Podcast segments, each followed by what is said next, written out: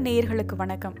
இயல் ஒலியோடை வழியாக இப்போது சிந்துவெளி பண்பாட்டின் திராவிட அடித்தளம் என்ற புத்தகத்தின் ஒரு அத்தியாயத்தை கேட்க உள்ளீர்கள்.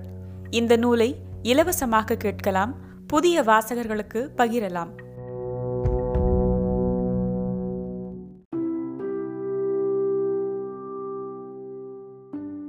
சிந்துவெளி புதிரும் இடப்பெயர் ஆய்வு தரும் புத்தொழிச் சான்றுகளும். சிந்துவெளி புதிர். சிந்துவெளி நாகரிகம் கண்டறியப்பட்டு தொண்ணூறு ஆண்டுகளாகிவிட்டன. தற்காலத்திலிருந்து நான்காயிரம் ஆண்டுகளுக்கும் மேல் பழமையான இந்த நகர்மய பண்பாட்டை உருவாக்கியவர்கள் யார்?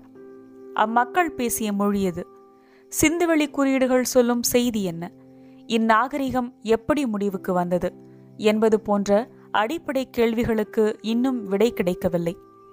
சுமேரிய நாகரிகத்தை இனம் கண்டறிய உதவிய இருமொழி பொறிப்புகள் போன்ற மூல சான்றுகள் எதுவும் கிடைக்காத நிலையில் சிந்துவெளி மொழி மற்றும் வரி வடிவம் பற்றிய ஒருமித்த கருத்திற்கு வாய்ப்பு இல்லை. இதன் விளைவாக சிந்துவெளியின் விளங்கா புதிர்கள் இன்னும் வெளிச்சம் பெறாமல் மனித வரலாற்றின் மிக சிக்கலான மர்ம முடிச்சுகளாய் புரியாத விடுகதைகளாய் தொடர்கின்றன. சிந்துவெளி நாகரிகம் ஒரே நாளில் திடீரென்று அழிந்து ஒழிந்து விடவில்லை. படிப்படியாகவே நலிவடைந்தது. சிந்துவெளி மக்களில் ஒரு பகுதியினர் அந்நாகரிகத்தின் நலிவின் போதும் வீழ்ச்சியின் பின்னரும் புதிய வாழ்வாதாரங்களை தேடி புதிய நிலப்பகுதிகளுக்கு படிப்படியாய் புலம்பெயர்ந்து சென்றிருக்க வேண்டும். வாழ்வாதாரங்களுக்கான தேடலே மனிதகுல வரலாற்றின் பாத சுவடுகளையும் பயண திசையையும் வழிநடத்தியிருக்கிறது. அதற்காக சிந்துவெளி நாகரிக மக்கள் அனைவரும் ஒரே நாளில் ஒட்டுமொத்தமாக புலம்பெயர்ந்து விட்டார்கள் என்பது பொருள் அல்ல. அப்படி புலம்பெயராமல் சிந்துவெளி பகுதியிலேயே தொடர்ந்து வாழ்ந்தவர்கள் அதற்கு பின்னர் வந்த புதிய பண்பாடுகளின் தாக்கத்திற்கு அல்லது மாறுதல்களுக்கு ஆளாகி புதிய பண்பாடுகளில் கலந்திருக்க வேண்டும். அதனால்தான் சிந்துவெளி பண்பாட்டின் சில அடிப்படையான கூறுகளை இன்றைய வட இந்திய சமூகங்களிலும் அடையாளம் காண முடிகிறது. இத்தகைய பின்னணியில் சிந்துவெளி பண்பாட்டின் வழித்தோன்றல்களை கண்டறிந்து அதன் மூலம் அந்நாகரிகம் வீழ்ந்தபோது அங்கு நிலவியிருக்கக்கூடிய மொழி மற்றும் பண்பாட்டு சூழலை அடையாளங்களை மீட்டுருவாக்கம் செய்ய வகை செய்யும் தடயங்களை புலம்பெயர்ந்த சிந்துவெளி மக்கள் சென்று சேர்ந்திருக்கக்கூடிய சாத்தியக்கூறுகள் கொண்ட நிலப்பகுதிகளில் மீட்டெடுக்கவே வாய்ப்புகள் மிகுதி. ஏனெனில் சிந்துவெளி பண்பாட்டின் மையப்புலமான வடமேற்கு பகுதிகள் வரலாற்றுக்கு முற்பட்ட காலத்திலும் வரலாற்று காலத்திலும் தொடர்ந்து பல்வேறு வெளித்தாக்கங்களுக்கு ஆளாகி வந்திருக்கிறது. எனவே ஏற்கனவே கிடைத்துள்ள கிடைத்து வருகிற தொல்பொருள் சான்றுகளை தவிர வேறு வகையான புத்தொழி சான்றுகளை அந்நிலப்பகுதிகளில் பெருமளவில் இனம் கண்டுபிடிக்க முடியுமா என்பது ஐயமே. அப்படியே கண்டறிந்தாலும் அவை சிந்துவெளி நாகரிகத்தோடு அதிலும் குறிப்பாக அதன் திராவிட அடித்தளத்தோடு தொடர்புடையவை என்பதை நிறுவுவதில் பல நடைமுறை சிக்கல்கள் உள்ளன. புதிய சான்றுகளுக்கான தேவையும் முன் வரையறைகளும். இந்நிலையில் அகழ்வாய்வு களத்திற்கு அப்பால் சென்று சிந்துவெளி நாகரிகத்தின் விளங்கா புதிர்களுக்கு வெளிச்சம் தரக்கூடிய புதிய சான்றாதாரங்கள் தேவைப்படுகின்றன. அப்புதிய சான்றாதாரங்கள் எத்தகையதாக இருக்க வேண்டும் என்ற கேள்வியும் உடன் எழுகிறது. முதலில் அப்புதிய சான்றாதாரம் சிந்துவெளி நாகரிகம் செழித்திருந்த காலத்தோடு தொடர்புடையது என்று நம்ப தகுந்ததாகவும் குறைந்தபட்சம் அவ்வாறு ஊகிக்க இடமளிப்பதாகவும் அன்று முதல் இன்று வரை சிந்துவெளி நிலப்பகுதிகளிலேயே அழியாதிருப்பதாகவும் எளிதில் அடையாளம் காணக்கூடியதாகவும் இருக்க வேண்டும். அதே நேரத்தில் அந்த சான்றாதாரம் சிந்துவெளியிலிருந்து புலம்பெயர்ந்து சென்றவர்கள் தங்களின் மொழி பண்பாட்டு அடையாளமாய் தங்களோடு எடுத்து சென்றதாகவும் எடுத்து சென்ற இடத்தில் தக்க வைத்து நிலைப்படுத்தியதாகவும் இப்போதும் அடையாளம் காணப்படக்கூடியதாகவும் இருக்க வேண்டும்.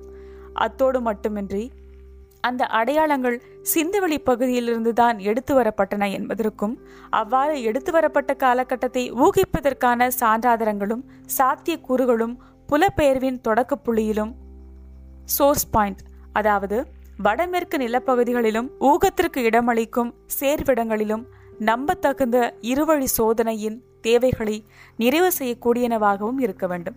இப்படிப்பட்ட முன் நிபந்தனைகளை வழிகாட்டுதல்களை வரையறுத்து கொண்டால்தான் உண்மையின் வெளிச்சத்தை உணர்ச்சி திரை மறைக்காத அறிவார்ந்த ஆய்வு கைகூடும் கட்டுப்படியாகும். சிந்துவெளி ஆராய்ச்சியில் இடப்பெயர்களின் பங்கு.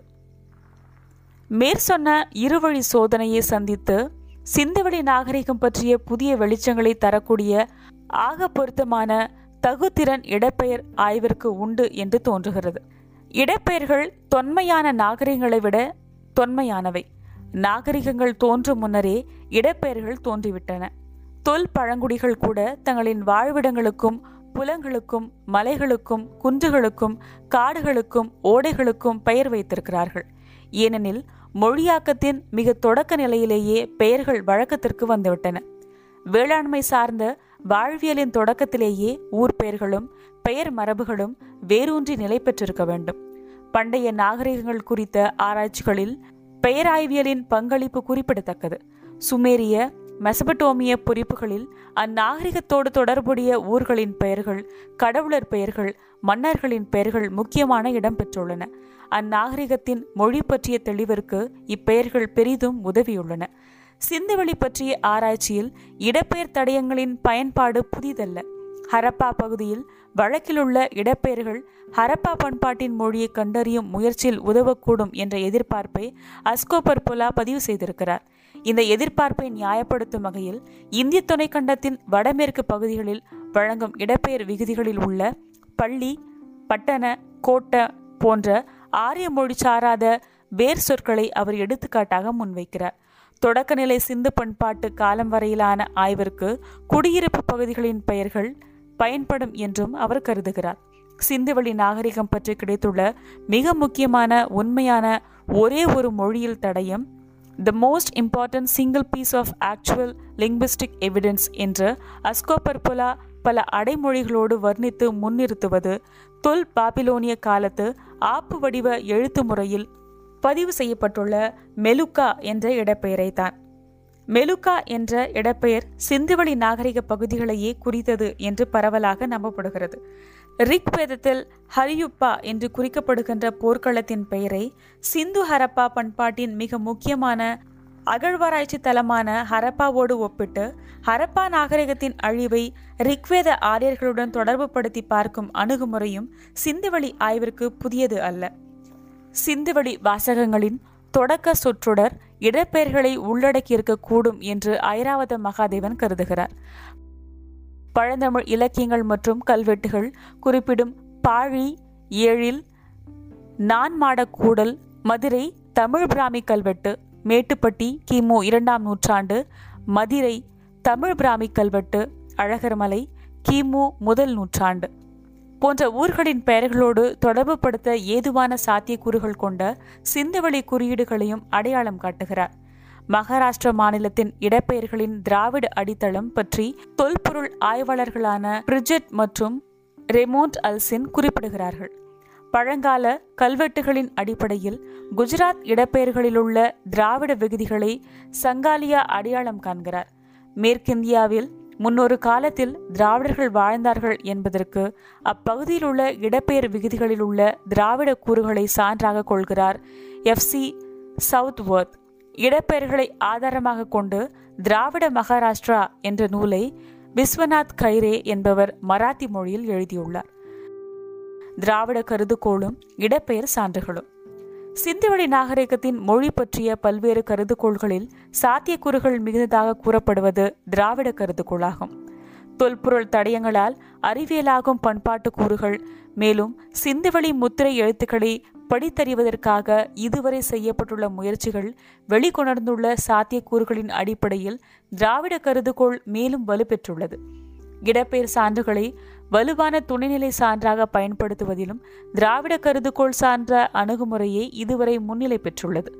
திராவிட மொழியான பிராகுயி இந்திய துணைக்கண்டத்தின் வடமேற்கு பகுதிகளில் இன்று வரை பேசப்படுவதை வைத்து அம்மொழியை சிந்துவெளி பண்பாட்டின் எச்சமாகவும் அம்மொழி பேசுவோரை அப்பண்பாட்டின் வழித்தோன்றல்களாகவும் கருதுவதற்கு வாய்ப்புள்ளது எனினும் அதை ஒரு வலுவான சான்றாக ஆய்வாளர்கள் ஏற்றுக்கொள்ள தயங்குகிறார்கள்.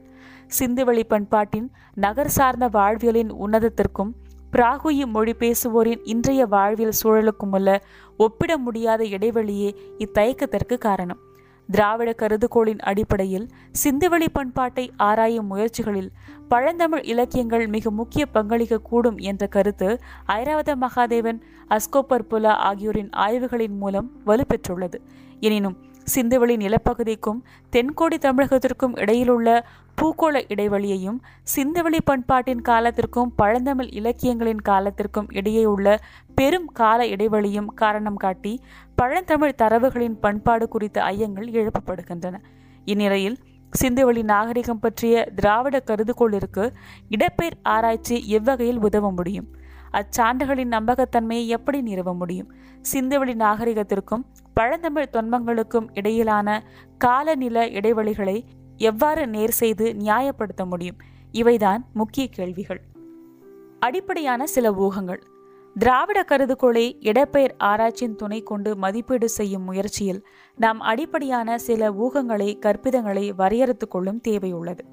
ஒன்று சிந்துவெளி பண்பாடு நலிந்து மறைந்து நான்காயிரம் ஆண்டுகளாகிவிட்டாலும் அப்பண்பாட்டு காலத்தில் பயன்படுத்தப்பட்ட அந்நாகரிக மக்களின் பண்பாட்டோடு தொடர்புடைய ஊர் பெயர்களில் பலவும் இன்று வரை வழக்கொழியாமல் பிழைத்து தொல் பழங்காலத்தின் எச்சமாய் இந்திய துணைக்கண்டத்தின் வடமேற்கு பகுதிகளில் இன்றைய பாகிஸ்தான் வடமேற்கு இந்தியா ஆப்கானிஸ்தான் எல்லைப் பகுதிகள் உள்ளிட்ட பயன்பட்டு வரக்கூடும். இடப்பெயர்கள் ஒரு வகையில் சாகாவரம் பெற்றவை. அவை நினைவுக்கு எட்டாத பழைய காலங்களின் மொழியில் தொல் எச்சங்கள். பெயர் வைத்தவர்களும் பெயர் பெற்றவர்களும் மறைந்து போனாலும் உலக நாகரிகங்களின் தோற்றம் எழுச்சி நலிவு அழிவு ஆகிய அனைத்து நிகழ்வுகளுக்கும் மௌன சாட்சியாய் இடப்பெயர்கள் விளங்குகின்றன. காரணப்பெயர் என்று வகைப்படுத்தி கற்பிதம் செய்யப்படுகின்ற காரணங்கள் வேண்டுமென்றால் பொய்யாய் புனைக்கதையாய் இருக்கலாம். ஆனால் பெயர்கள் நிஜமானவை. சுமேரிய மெசபடோமிய எகிப்து நாகரிகங்களோடு தொடர்புடைய ஊர் பெயர்கள் இன்று வரை அப்பகுதிகளில் நிலைத்திருக்கும் போது சிந்துவெளி பெயர்கள் ஏன் பிழைத்திருக்க கூடாது? இதில் அதிகப்படியான எதிர்பார்ப்பு எதுவும் இல்லை. இரண்டு சிந்துவெளி மக்கள் புலம்பெயர்ந்த போது தங்களின் ஊர் பெயர்களையும் மேல் நினைவாக எடுத்து சென்று தங்களின் புதிய தாயகங்களில் மீண்டும் பயன்படுத்தியிருக்க வேண்டும். யூதர்கள் தாங்கள் புலம்பெயர்ந்து சென்ற இடங்களுக்கெல்லாம் தங்களது முந்தைய ஊர் பெயர்களை கொண்டு சென்றதையும் பாரசீகத்திலிருந்து இந்தியாவிற்கு இடம்பெயர்ந்து வந்த பார்சி மக்கள் ஈரான் நாட்டு இடப்பெயர்களை கொண்டு வந்ததையும் ஐரோப்பாவிலிருந்து அமெரிக்காவுக்கு குடிபெயர்ந்தவர்கள் ஐரோப்பிய இடப்பெயர்களை அமெரிக்காவில் பயன்படுத்தியதும் இங்கே நினைவு கூறலாம். அண்மை நூற்றாண்டுகளில் உலகின் பல பகுதிகளுக்கும் புலம்பெயர்ந்துள்ள தமிழர்கள் தங்களது இன மொழி அடையாளங்களை இடம்பெயர்களாகவும் குழு பெயர்களாகவும் கடவுள்கள் மற்றும் தனி மனித பெயர்களாகவும் தங்களோடு எடுத்து சென்று மறுபதியம் செய்திருக்கிறார்கள் என்பது கண்கூடான உண்மையெனில் அதுவே பழங்கால புலப்பெயர்வுகளுக்கும் ஏன் பொருந்தக்கூடாது? மூன்று இந்த ஊகம் சரியென்றால் அவ்வாறு கொண்டு சென்ற ஊர் பெயர்கள் சிந்தவெளி மக்களின் வழித்தோன்றல்களின் வரலாற்றுக்கு முற்பட்ட காலத்து தொன்மங்களில் செவி வழி செய்திகளில் மற்றும் பாணர் வாய்மொழி இலக்கிய மரபுகளில் பண்டை இலக்கியங்களில் மீள்நினைவாக பதிவு செய்யப்பட்டிருக்க வேண்டும். கர்ண பரம்பரை கதைகள் பலவும் கவிதையாகி காப்பியமாகி நாடகமாகி திரைப்படங்களாகி இன்று தொலைக்காட்சி நெடுந்தொடர்களாய் வெவ்வேறு வடிவங்களில் தொடர்ந்து மீள்பதிவு செய்யப்படுவது சாத்தியமெனில் மேற்சொன்ன ஊகத்தில் தவறு என்ன இருக்க முடியும். நான்கு அவ்வாறு கொண்டு செல்லப்பட்டு மறுபடியும் பயன்படுத்தப்பட்ட ஊர் பெயர்கள் அப்புதிய தாயகங்களில் இன்று வரை பயன்பாட்டில் இருக்க வேண்டும். ஆரிய வருகை அலெக்சாண்டர் படையெடுப்பு மொகலாயர் ஆட்சி என்று அடுக்கடுக்கான வெளித்தாக்கங்களுக்கு ஆளான வடமேற்கு நிலப்பகுதிகளேயே சிந்துவெளி தொல்பெயர்கள் பிழைத்திருக்கும் என்று நம்மால் ஊகிக்க முடியும் என்றால் புலம்பெயர்ந்து வந்த புறத்தாக்கங்கள் மிகுதியும் நேராத புதிய தாயகங்களில் அப்பெயர்கள் நிலைத்திருக்கும் என்று எதிர்பார்ப்பது நியாயமே. ஐந்து.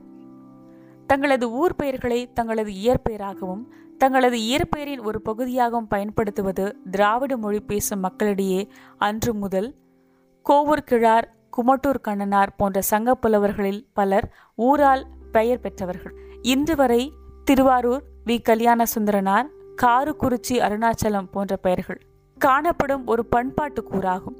சிந்துவெளி மக்கள் திராவிடர்களாய் இருந்திருக்க கூடும் என்ற ஊகம் சரியானதென்றால் வடமேற்கு பகுதிகளில் இன்று வரை நிலவும் ஊர் பெயர்களில் சிலவற்றையாவது சிந்துவெளி பண்பாட்டின் வழித்தோன்றல்கள் என கருதப்படும் மக்களின் தொன்ம மரபுகளில் தொல்லிலக்கியங்களில் கல்வெட்டுகளில் தற்கால வாழ்வியலில் குழு பெயர்களாக குலக்குறி பெயர்களாக தனிமனித பெயர்களாக அல்லது பெயரின் ஒரு பகுதியாக கண்டறிதல் சாத்தியமாக வேண்டும்.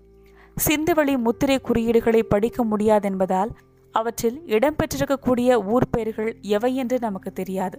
எனவே தற்போது வடமேற்கு பகுதியில் வழங்கப்படும் ஊர் பெயர்களை மேற்சுற்றிய ஊகம் எண் ஒன்றின் அடிப்படையில் கணக்கில் எடுத்துக்கொள்வதை தவிர வேறு வழியில்லை. சிந்துவெளி வாசகங்களில் தொடக்க சொற்றொடர் இடப்பெயர்களை உள்ளடக்கியிருக்கக்கூடும் என்று ஐராவத மகாதேவன் கூறுவதை நாம் இங்கு நினைவுபடுத்திக் கொள்ளலாம். தற்கால வடமேற்கு ஊர் பெயர்களும் சிந்து சமவெளியின் வழித்தோன்றல்களாய் கருதப்படும் சாத்தியக்கூறுள்ளவர்கள் வாழும் பகுதியில் உள்ள தற்கால ஊர்பெயர்களுக்கும் இடையிலான ஒப்புமை கூறுகள் ஆழமானதாகவும் வடிவமைதி பொருத்தமுடையதாகவும் இருக்க வேண்டும். இடப்பெயர்களின் ஆக்க முறையில் பயன்படுத்தப்படும் மரபுகள் குறிப்பிட்ட பெயராக்க விகுதிகள் இடப்பெயர் பொதுப்பெயர்கள் ஆகியவை இவ்வடிவமைதி பொருத்தங்களை இனம் காண உதவுகின்றன. ஏழு அவ்வாறான ஒற்றுமை பெயர்கள் புலப்பெயர்வின் சேர்விடத்தில் டெஸ்டினேஷன் ரீஜன் நிலவும் பண்பாட்டின் தொன்ம மரபுகளோடு தொடர்புடையதாகவும் அந்த காலகட்டத்து மொழி இன அடையாளங்களின் வெளிப்பாடாகவும் இருக்க வேண்டும். அப்போதுதான் அப்பெயர்களின் தொன்மை மாறாத்தன்மை மற்றும் முக்கியத்துவம் பற்றிய நம்பகத்தன்மை வலுப்படும். எட்டு அத்தகைய ஒற்றுமை பெயர்கள் புலப்பெயர்வின் சேர்விடத்தில் இப்போதும் வசிக்கிற மக்களின் குலக்குறி மற்றும் குடி அடையாளங்களோடு கிளான் எத்னிக் ஐடென்டிட்டிஸ் தொடர்புடையதாகவும் அவ்வினக்குழுக்களின் புலப்பெயர்வு தொன்ம மரபுகளின் துணை கொண்டு நிறுவத்தக்கதாகவும் இருத்தல் வேண்டும். ஒன்பது இத்துடன் புலப்பெயர்வை ஊடகமாக கொண்டு ஊர் பெயர்களும் புலம்பெயர்ந்திருக்கக்கூடிய வாய்ப்பை வலுப்படுத்தும் தொல்பொருள் சான்றுகளும் ஊர் பெயர்களின் வடிவத்தில் தொடரிணைப்பான கனெக்டிங் லிங்க்ஸ் இடைவழி சான்றுகளும் இருத்தல் வேண்டும். பத்து வடமேற்கு இந்தியாவின் ஊர் பெயர்களுக்கும் மற்றொரு நிலப்பகுதியிலுள்ள ஊர் பெயர்களுக்கும் இடையே ஒற்றுமை உள்ளது என்ற ஒரு காரணத்தை மட்டும் வைத்து அப்பெயர்களின் புலப்பெயர்வை சிந்துவெளி பண்பாடு சான்ற புலப்பெயர்களோடு உறுதிப்பட தொடர்பு படுத்திவிட முடியாது. எனவே இவ்விடப்பெயர் புலப்பெயர்வுகளின் சிந்துவெளி தொடர்பை நிறுவும் முதல் நிலை பிரைமரி இணைநிலை கொலட்ரல் அல்லது துணைநிலை செகண்டரி சான்றுகளும் தேவைப்படும். அப்போதுதான் புதிய சான்றாதாரங்களின் நண்பகத்தன்மை வலுப்படும். இதுவரை கண்டறியப்பட்ட இடப்பெயர் சான்றாதாரங்கள். மேற்சொன்ன ஊகங்களின் முன் நிபந்தனைகளின் வரையறைக்குட்பட்டு இந்திய துணைக்கண்டத்தின் வடமேற்கு பகுதிகளில் பாகிஸ்தான் வடமேற்கு இந்தியா ஆப்கானிஸ்தான் மற்றும் ஈரானின் கிழக்கு எல்லைப் பகுதிகள். தற்போது பயன்படுத்தப்படுகிற இடப்பெயர்களை கணிப்புரியின் உதவியுடன் தமிழ்நாட்டு ஊர் பெயர்களுடனும் சங்க இலக்கியம் மற்றும் பழந்தமிழ் கல்வெட்டுகளில் பதிவு செய்யப்பட்டுள்ள இடப்பெயர்களுடனும் ஒப்பிட்டு ஆராய்ந்தேன். இந்த ஆய்வுகளின் மூலம் கண்டறிந்த புத்துளி தரவுகளை கடந்த சில ஆண்டுகளாக ஆய்வு கட்டுரைகள் மற்றும் ஆய்வு சொற்பொழிவுகளின் உலக தமிழ் செம்மொழி மாநாட்டு ஆய்வரங்கம் கோயம்புத்தூர் ஜூலை இருபத்தி மூன்று இருபத்தி ஏழு இரண்டாயிரத்தி பத்து. ரோஜா முத்தையா நூலக ஆய்வு சொற்பொழிவு சென்னை ஆகஸ்ட் ஆறு இரண்டாயிரத்தி பத்து. பேராசிரியர் மால்கம் ஆதிசேசையா நினைவு சொற்பொழிவு உலக தமிழ் ஆராய்ச்சி நிறுவனம் பிப்ரவரி நான்கு இரண்டாயிரத்தி பதினொன்று. அறிஞர் மயிலை சீனி வெங்கடசாமி அறக்கட்டளை சொற்பொழிவு சென்னை பல்கலைக்கழகம் பிப்ரவரி இருபத்தி ஐந்து இரண்டாயிரத்தி பதினொன்று. பேராசிரியர் எம். அனந்தகிருஷ்ணன் அறக்கட்டளை சொற்பொழிவு ரோஜா முத்தையா நூலகம் சென்னை செப்டம்பர் பனிரெண்டு இரண்டாயிரத்தி பனிரெண்டு தமிழ் மையம் சொற்பொழிவு சென்னை ஜனவரி பத்து இரண்டாயிரத்தி பதிமூன்று. பேராசிரியர் எம். அனந்தகிருஷ்ணன் அறக்கட்டளை சொற்பொழிவு ரோஜா முத்தையா நூலகம் சென்னை ஜூலை பனிரெண்டு இரண்டாயிரத்தி பதிமூன்று. வாயிலாக வெளியிட்டேன். இச்சான்றாதாரங்களை வகைப்படுத்தி நூல் வடிவில் வெளியிட திட்டமிட்டுள்ளேன். இந்த ஒப்பாய்வுகள் வெளிக்கொணரும் தரவுகளில் சிலவற்றை அறிமுக சான்றுகளாக இன்ட்ரடக்டரி எவிடன்ஸ் இங்கே குறிப்பிடுகிறேன். ஒன்று தமிழ்நாட்டு இடப்பெயர்களுக்கும் இந்திய துணைக்கண்டத்தின் வடமேற்கு பகுதிகளில் வழங்கும் இடப்பெயர்களுக்கும் இடையே வியப்பூட்டும் ஒற்றுமையை காண முடிகிறது. இவ்வொற்றுமை கீழ்கண்ட வகைகளில் வெளிப்படுகிறது. சிந்துவெளி நாகரிகம் தோன்றி செழித்த இந்திய துணைக்கண்டத்தின் வடமேற்கு பகுதிகளில் இப்போதும் வழக்கத்தில் உள்ள பல இடப்பெயர்கள் தென்கோடியிலுள்ள தமிழ்நாட்டில் அப்படியே ஓரசை கூட வேறுபடாமல் அச்சு மாறாமல் இன்றும் வழங்குகின்றன. சற்றும் வேறுபடாத இந்த ஒற்றுமை சிறப்பு பெயர் பொது பெயர் என்று அறியப்படும் தனித்தனி கூறுபாடுகளற்ற ஒரு சொல் இடப்பெயர்களுக்கும் சிறப்பு பெயர் பொது பெயர் என்ற இரு கூறுகள் சேர்ந்த இடப்பெயர்களுக்கும் பொருந்துவதாக உள்ளது.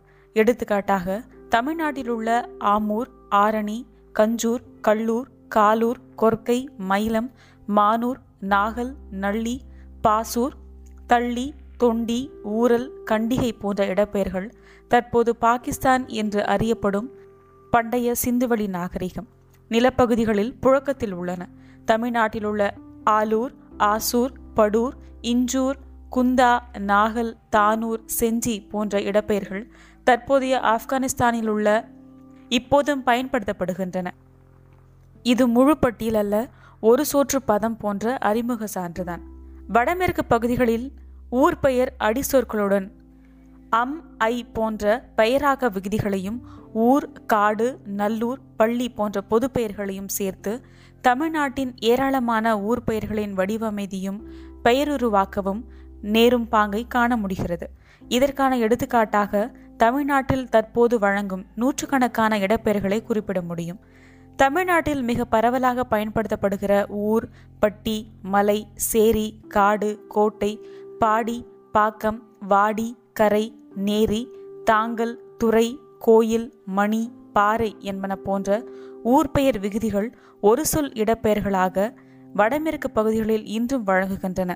பொது பெயர்கள் என அறியப்படும் ஊர்பெயர் விகுதிகள் சிறப்பு பெயர்களோடு சேர்ந்து வழங்காமல் ஒரு சொல் இடப்பெயர்களாக வழங்குவது என்பது தொன்மையின் அடையாளமாகும். இரண்டு தமிழ்நாட்டிற்கும் வடமேற்கு பகுதிகளுக்கும் பொதுவாக இருக்கும் பல ஊர் பெயர்கள் பழந்தமிழ் சங்க இலக்கியங்களில் ஊர் பெயராகவும் தமிழ் மன்னர்களின் குறுநில தலைவர்களின் தலைநகரங்கள் துறைமுகங்கள் போர்க்களங்கள் சங்க இலக்கியங்கள் மீள் நினைவாக பதிவு செய்யும் தொன்ம வரலாற்று நிகழ்வுகளோடு தொடர்புடைய இடங்கள் மலைகள் நதிகளின் பெயர்கள் ஆகியவற்றை அப்படியே நினைவுபடுத்துகின்றன. இவ்வொற்றுமை பட்டியலில் கொர்க்கை வஞ்சி தொண்டி மதுரை போன்ற பெயர்களும் அடங்கும். வடமேற்கு பகுதிகளில் இன்று வரை எஞ்சியுள்ள இத்தகைய இடப்பெயர்களை தொகுத்து கொர்க்கை வஞ்சி தொண்டி வளாகம் என்று பெயரிட்டுள்ளேன். இத்தகைய இடப்பெயர்கள் வழங்கும் இடங்கள் அனைத்தையும் அட்சரேகை தீர்க்கரேகை விவரங்களோடு பட்டியலிட்டு வரைபட நூலாக வெளியிட திட்டமிட்டுள்ளேன். மூன்று சங்கத்தமிழ் இலக்கியங்கள் குறிப்பிடுகிற குடிப்பெயர்கள் மன்னர்கள் மற்றும் கடையெழு வள்ளல்கள் உள்ளிட்ட குறுநில தலைவர்களின் பெயர்கள் மற்றும் சங்ககால புலவர்களின் பெயர்களில் இடம்பெறும் அவர் தம் ஊர்களின் பெயர்கள் பெருமளவில் வடமேற்கு பகுதிகளில் இன்று வரை அப்படியே நிலைத்திருக்கிற இடப்பெயர்களோடு சற்றும் மாறாத ஒற்றுமையை காட்டுகின்றன. நான்கு பழந்தமிழ் தொன்மங்களோடு கடல்கோள் பற்றிய மீள் நினைவுகளோடு பழந்தமிழ் சமய நம்பிக்கையோடு கண்ணகி மரபு போன்ற தொன்ம கதைகளோடு பழந்தமிழ் வழங்கிய பன்னிரு நிலங்களோடு தொடர்புடைய பெயர்கள் ஆகிய ஏராளமான பெயர்கள் வடமேற்கு புலங்களில் இன்று வரை இடப்பெயர்களாக நிலை பெற்றுள்ளன. ஐந்து தமிழ் பிராமி வட்டெழுத்து மற்றும் தமிழ் வரி வடிவங்களில் பொறிக்கப்பட்டுள்ள தொடக்க கால தமிழ் கல்வெட்டுகளில் காணப்படும் ஏராளமான இடப்பெயர் விகுதிகள் பாகிஸ்தான் ஆப்கானிஸ்தான் போன்ற வடமேற்கு நிலப்பகுதிகளில் ஒரு சொல் இடப்பெயர்களாக இன்று வரை நிலைத்திருப்பது வியப்பிற்குரிய உண்மையாகும். இது மட்டுமின்றி மேற்சொன்ன தொடக்க கால தமிழ் கல்வெட்டுகள் குறிப்பாக சுட்டும் தனி இடப்பெயர்கள் பலவற்றின் எச்சங்கள் மற்றும் அப்பெயர்களின் உருவாக்க மூலங்களுக்கான இடப்பெயர் தடயங்கள் வடமேற்கு பகுதிகளில் கிட்டியுள்ளன. மேலும் தொடக்க கால தமிழ் கல்வெட்டுகளில் குறிப்பிடப்படும் பல்வேறு தனிமனித பெயர்களும் வடமேற்கு இடப்பெயர்களோடு வேர்நிலை தொடர்பு கொண்டிருப்பதை காண முடிகிறது. இச்சான்றுகள் பழந்தமிழ் தொன்மங்களின் சிந்துவெளி வேர்களின் மீது வெளிச்சம் பாய்ச்சுவதோடு புலப்பெயர்களின் ஊடாக நிகழ்ந்த பெயர்களின் பயண திசைகள் பற்றிய உய்த்துணர்விற்கு வழிகாட்டுகின்றன. ஆறு தமிழ்நாட்டின் வரலாற்றுக்கு முற்பட்ட காலத்தின் வாழ்வியல் குறித்து வெளிச்சம் தரும் அகழ்வாராய்ச்சி சான்றுகள் கிடைத்துள்ள இடங்கள் சிந்துவெளி குறியீடுகளை ஒத்த குறிகள் கீரல் குறிகளுடன் கூடிய அகழ்வாய்வு சான்றுகள் கிடைத்துள்ள இடங்களின் பெயர்களில் சிலவும் வடமேற்கு புலங்களில் உள்ள இடப்பெயர்களை நினைவுபடுத்துகின்றன. ஏழு மனிதர்களின் புலப்பெயர்வை ஊடகமாக கொண்டே பெரும்பாலும் இடப்பெயர்கள் ஒரு பகுதியிலிருந்து இன்னொரு பகுதிக்கு இடம்பெறுகின்றன பரவலான மனித புலப்பெயர்வுகள் இன்றி கருத்து பரவல் மூலம் சமயம் மற்றும் இதிகாச தொடர்புடைய பெயர்கள் பிற இடங்களுக்கு இடம்பெயர்வதுண்டு. ஆனால் அத்தகைய பெயர்கள் எண்ணிக்கையில் குறைவு என்பதோடு அவற்றை எளிதாக இனம் கண்டு கொள்ள முடியும். எனவே வாழ்வாதாரங்களுக்கான தேடல் பேரிடர்களின் பின்விளைவு மக்கள் தொகை பெருக்கம் வேளாண்மை விரிவாக்கம் ஆகிய காரணிகளின் விளைவாக புலப்பெயர்களின் தடயங்களை அவ்வாறு புலம்பெயர்ந்த மக்களின் கூட்டுணர்வில் கதை மரபுகளில் குறிப்பாக அம்மக்களின் புலப்பெயர்களில் எவ்வளவு காலம் ஆனாலும் மீட்டெடுக்க முடியும். இதை கருத்தில் கொண்டு மேலும் ஆய்வு செய்ததில் தமிழ்நாட்டில் சங்ககாலம் தொட்டே வாழ்ந்து வரும் வேளாண் குடியினரான கொங்கு வளார்களின் நிலப்பிரிவுகள் அக்குடியினரின் புலப்பெயர்வு மற்றும் குடியேற்றத்துடன் தொடர்புடைய காணியூர்களின் பெயர்கள் மற்றும் அவர்களது குலப்பிரிவுகளின் அடையாளமான கூட்டு பெயர்களில் பெரும்பாலானவை வடமேற்கு புலங்களில் இன்றும் இடப்பெயர்களாக வழங்குகின்றன என்ற உண்மை வெளிப்பட்டது. எட்டு கடல் வணிகத்தையும் உள்நாட்டு வணிகத்தையும் முன்னிறுத்தி போற்றும் சங்க இலக்கியம் மற்றும் சிலப்பதிகார காப்பிய காலத்திற்கு முன்பிருந்தே தமிழ் நிலத்தில் வேரூன்றிய பெருநகர வணிக மரபின் வழித்தோன்றல்களாக கருதப்படும் நாட்டுக்கோட்டை நகரத்தார் இனத்தாரின் புலப்பெயர்வு மற்றும் குடியேற்ற மீள் நினைவுகளின் எச்சமாக திகழும் ஊர்களின் பெயர்கள் பலவும் வடமேற்கு புலங்களில் ஊர் பெயர்களாக இன்றும் வழங்குகின்றன. ஒன்பது சங்க இலக்கியங்கள் மீள் நினைவாக குறிப்பிடுகிற பல ஊர் பெயர்களை குறிப்பாக ஒரு சொற் பெயர்களை தமிழ்நாட்டில் இன்று கண்டறிய முடியவில்லை. அவ்வாறு இருந்தாலும் அவை முன்னொட்டுகளோடும் பின்னொட்டான உருமாற்றம் பெற்றுள்ளனவே அன்றி சங்க இலக்கியம் பதிவு செய்யும் வடிவத்தில் கிடைப்பதில்லை. மாறாக அவ்வடிவங்கள் வடமேற்கு புலங்களின் ஊர் பெயர் தொகுப்பில் அப்படியே மாறாமல் இன்றும் நிலை பெற்றுள்ளன.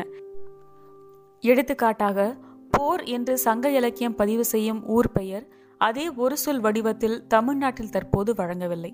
மாறாக பெயராக்க அடிசொல்லான போர் என்பதுடன் ஊர் என்ற பொது பெயர் சேர்ந்து போரூர் என்றும் திரு என்ற அடைசொல் சேர்ந்து திருப்போரூர் என்றும் வழங்குகிறது.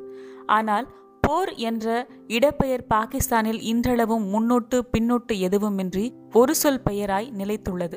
இதைப்போல பல சான்றுகள் உள்ளன. இச்சான்றுகளின் பயன்பாடு சாத்தியங்கள் பற்றிய மதிப்பீடு சிந்துவெளியின் வழித்தோன்றல்கள் பற்றிய ஆய்வில் இடப்பெயர் சான்றுகளை நம்பகத்தன்மையோடு ஏற்றுக்கொள்வதற்கான அடிப்படை ஊகங்கள் கற்பிதங்கள் மற்றும் முன் தேவைகளாக நாம் முன்வைத்த நிபந்தனைகளை வடமேற்கு பகுதிகள் மற்றும் சங்ககால தமிழ்நாட்டு மற்றும் தற்கால தமிழ்நாட்டு இடப்பெயர்களுக்கு இடையிலான வியக்கத்தக்க ஒற்றுமைகள் பெருமளவில் நிறைவு செய்வதாக தோன்றுகிறது. சிந்துவெளி நாகரிகம் ஒரு திராவிட நாகரிகம் என்ற கருதுகோளின் அடிப்படையில் அணுகினால் சிந்துவெளி பண்பாட்டு காலத்து ஊர் பெயர்கள் வடமேற்கு புலத்தில் இன்று வரை நிலைத்திருப்பது புலம்பெயர்ந்த சிந்துவிளையினர் அவர்கள் தங்களது ஊர் பெயர்களை மீள் நினைவாய் கொண்டு வந்து தங்களது புதிய தாயகத்தில் பயன்படுத்தியது. அவர்களின் வாய்மொழி பாடல் மரபில் கதை மரபில் வேரூன்றிய அப்பெயர்கள் திராவிடர்களின் தொழிலிலக்கியமான சங்க இலக்கியங்களில் ஆவணப்பதிவு செய்யப்பட்டது. அப்பெயர்களில் பல இன்று வரை தமிழ்நாட்டில் அடையாளம் காணத்தக்க வகையில் பயன்பாட்டில் இருப்பது. மேலும் இப்பெயர்கள் பழந்தமிழ் பண்பாட்டின் அடிப்படையான இனம் மொழி அரசியல் அடையாளங்களின் குறியீடுகளாய் விளங்குவது ஆகிய நிறுவத்தக்க உண்மைகளின் வெளிச்சத்தில் இவை வெறும் ஊகங்கள் அல்ல என்பது புலனாகும். சங்க இலக்கியங்களிலும் தற்கால தமிழ்நாட்டிலும் ஊர் பெயர் விகுதிகளாக அதாவது பொதுக்கூறாக பயன்படுத்தப்பட்டுள்ள பெயர் சொற்கள் ஒரு சொல் ஊர் பெயர்களாய் வடமேற்கு பகுதிகளில் வழங்குவதும் சங்க இலக்கியங்கள் குறிப்பிடும் தொன்ம நிகழ்வுகளின் மூலமாக அறியலாகும் குறுநில தலைவர்கள் அரசர்கள் பெயர்கள் திணைநிலை பெயர்கள் வடமேற்கு பகுதிகளில் சாதாரணமாய் ஊர் பெயர்களாய் வழங்குவதும் சங்க இலக்கியங்கள் மற்றும் பழந்தமிழ் மரபுகள் குறிப்பிடும் பல இடப்பெயர்களை தமிழ்நாட்டில் தற்போது அடையாளம் காட்ட இயலாத நிலையில் அவ்விடப்பெயர்கள் வடமேற்கு பகுதிகளில் இன்று வரை நிலைத்திருப்பதும் இப்பெயர்களின் புலப்பெயர்வின் திசை வடமேற்கு பகுதிகளிலிருந்து தெற்கு நோக்கி பயணித்ததை காட்டுகிறது. இந்த ஒப்பாய்வு வெளிக்கொணரும் சான்றுகளை தனித்த தொடர்பற்ற ஒதுக்க நிலை சான்றாக பார்க்கக்கூடாது. அண்மை காலங்களில் சிந்துவெளி பண்பாட்டோடு குறிப்பாக பிந்தைய சிந்துவெளி கால பண்பாட்டோடு தென்னகத்திற்கு இருந்திருக்கக்கூடிய தொடர்பை வெளிப்படுத்தும் பல அகழ்வாய்வு சான்றுகள் வெளியாகியுள்ளன. செம்பியன் கண்டியூர் சானூர் சூலூர் போன்ற இடங்களில் கிடைத்துள்ள அகழ்வாய்வு சான்றுகளை எடுத்துக்காட்டாக கூறலாம். பழந்தமிழர் தொன்மங்களுக்கும் வடமேற்கு பகுதிகளுக்கும் இருந்திருக்கக்கூடிய வேர்நிலை உறவுகளை ஊகித்துணர சங்க இலக்கியங்களில் கிடைக்கும் அகச்சான்றுகள் உதவுகின்றன. வேளிர் புலப்பெயர்வு குறித்த செய்தி புறநானூறு இருநூற்றி ஒன்று எலும்பு தின்னும் ஒட்டகம் குறித்த செய்தி அகநானூறு இருநூற்றி நாற்பத்தி ஐந்து இமயமலை கவரிமா பற்றிய செய்தி புறநானூறு நூற்றி முப்பத்தி இரண்டு ஆகியவை இங்கே குறிப்பிடலாம். குஜராத் மற்றும் மகாராஷ்டிரா மாநில ஊர் பெயர்களில் உள்ள திராவிட கூறுகள் வடமேற்கு இடப்பெயர்களுக்கும் தமிழ்நாடு மற்றும் சங்க இலக்கிய ஊர்பெயர்களுக்கும் இடையே இணைப்பு சங்கிலியாய் உள்ளன என்பதையும் துணைநிலை சான்றாக கொண்டு மதிப்பிட வேண்டும். இதுவரை சுட்டிக்காட்டிய சான்றுகளாலும் துணை சான்றுகளாலும் வடமேற்கு பகுதியிலிருந்து மனிதர்களின் புலப்பெயர்வுகளை ஊடகமாக கொண்டு ஊர் பெயர்கள் புலம்பெயர்ந்திருக்கக்கூடிய வாய்ப்புகளை நிறுவ முடியும். ஆனால் புலப்பெயர்வுகளை சிந்துவெளி பண்பாட்டோடு தொடர்புபடுத்துவது எப்படி? ஏனெனில் மனிதர்களின் புலப்பெயர்வுகளும் அவற்றின் விளைவான பெயர்களின் பயணமும் வரலாற்றுக்கு முற்பட்ட காலங்களிலும் வரலாற்று காலத்திலும் அவ்வப்போது பெரிதும் சிறிதுமாய் நடந்து வந்திருக்கிற தொடர் நிகழ்வுகள்தான். இவற்றில் சிந்துவெளி பண்பாட்டு புலப்பெயர்வை இனம் கண்டுபிடிப்பது எப்படி? இவ்வினாவிற்கு விடை தேடும் முயற்சியிலும் ஊர்பெயர் ஆய்வுகள் உதவக்கூடும். வடமேற்கு பகுதிகளில் இன்று வரை வழங்கும் கொர்க்கை வஞ்சி தொண்டி மதிரை போன்ற ஏராளமான பெயர்களை சங்க இலக்கியம் பல்வேறு அடைமொழிகளுடன் சிறப்பாக கொண்டாடுகிறது. ஏனெனில் இப்பெயர்கள் பழந்தமிழரின் அரசியல் பொருளியல் மற்றும் பண்பாட்டு உருவாக்கத்தின் வளர்ச்சியின் உயிர் நாடியான குறியீடுகள். இத்தகைய குறியீடுகள் பண்பாட்டு மானுடவியல் மற்றும் சமூக உளவியல் அடிப்படையில் ஆழமான பொருள் பொதிந்தவை. அவை தொன்மங்களில் வேரூன்றிய தொப்புள் கொடி போன்றவை. அவை எளிதாக பெறப்படுவதுமில்லை எளிதாக இழக்கப்படுவதுமில்லை எனவே சங்க இலக்கியங்களுக்கும் வடமேற்கு பகுதிகளுக்கும் பொதுவான கொர்க்கை வஞ்சி தொண்டி முதலான ஊர் பெயர்கள் இப்போது வடமேற்கு பகுதியில் வாழும் மனிதர்களுக்கு முக்கியமற்றவனாக இருக்கலாம்.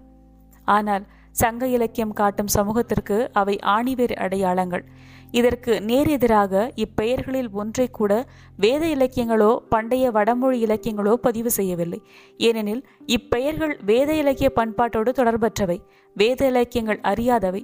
இப்பெயர்களின் தென்திசை பயணத்திற்கு காரணமான புலப்பெயர்வுகள் வேத இலக்கிய காலத்தில் அதற்கு பிந்தைய காலத்தில் அல்லது வரலாற்று காலத்தில் நிகழ்ந்திருந்தால் வடமொழி இலக்கியங்கள் இப்பெயர்களை ஏதோ ஒரு வகையில் பதிவு செய்திருக்கும். மேலும் இப்புலப்பெயர்வுகளின் கால வரையறையை சங்க இலக்கியத்தில் தென்படும் ஆரிய பண்பாட்டு தாக்கத்தின் சில அறிகுறிகளை மட்டும் வைத்து முடிவு செய்ய இயலாது. ஏனெனில் சங்க இலக்கியங்கள் ஆவணப்படுத்தப்பட்ட காலத்தையும் அவற்றில் குறிப்பிடப்பட்டுள்ள தொன்ம நிகழ்வுகளின் இடப்பெயர்களின் தொன்மையையும் ஒன்றென கருதுதல் பொருந்தாது. மேலும் தமிழ் தொன்மங்களின் வேர்களை வடமேற்கு திசையில் எந்த புள்ளியிலும் நிறுவி தமிழ் தொன்மங்களின் ஆழத்தை சிந்துவெளி பண்பாட்டு காலத்தை ஒட்டிய எந்த காலகட்டத்திற்கும் ஒரு சிற நகர்த்தும் எந்த புதிய சான்றாதாரமும் சிந்து சமவெளி குறித்த திராவிட கருதுகோளை வலுப்படுத்தும். அதன் மூலம் சிந்துவெளி புதிர் முடிச்சுகளுக்கு புது வெளிச்சம் கொடுக்கும். புதிய பன்முக தரவுகளின் துணை கொண்டு திராவிட கருதுகோள் மெய் என நிறுவப்பட்டால் ஒருவேளை சிந்துவெளி எழுத்துக்கள் படித்தறியப்பட்டால் சிந்துவெளி குறியீடுகளில் ஊர் பெயர்கள் இடம்பெற்றிருக்க கூடும் என்ற ஊகம் சரியென்றால் அதில் படித்தறியப்படக்கூடிய ஊர் பெயர்கள் பட்டியலில் கொர்க்கை வஞ்சி தொண்டி மதுரை போன்ற பெயர்களும் இடம்பெறலாம் இன்றளவில் இது ஒரு கருதுகோள்தான். ஆயிரத்தி தொள்ளாயிரத்தி இருபத்தி நான்காம் ஆண்டு வரையில் சிந்துவெளி நாகரிகம் என்பது கூட என்பது ஒரு கற்பனை கூட இல்லை தானே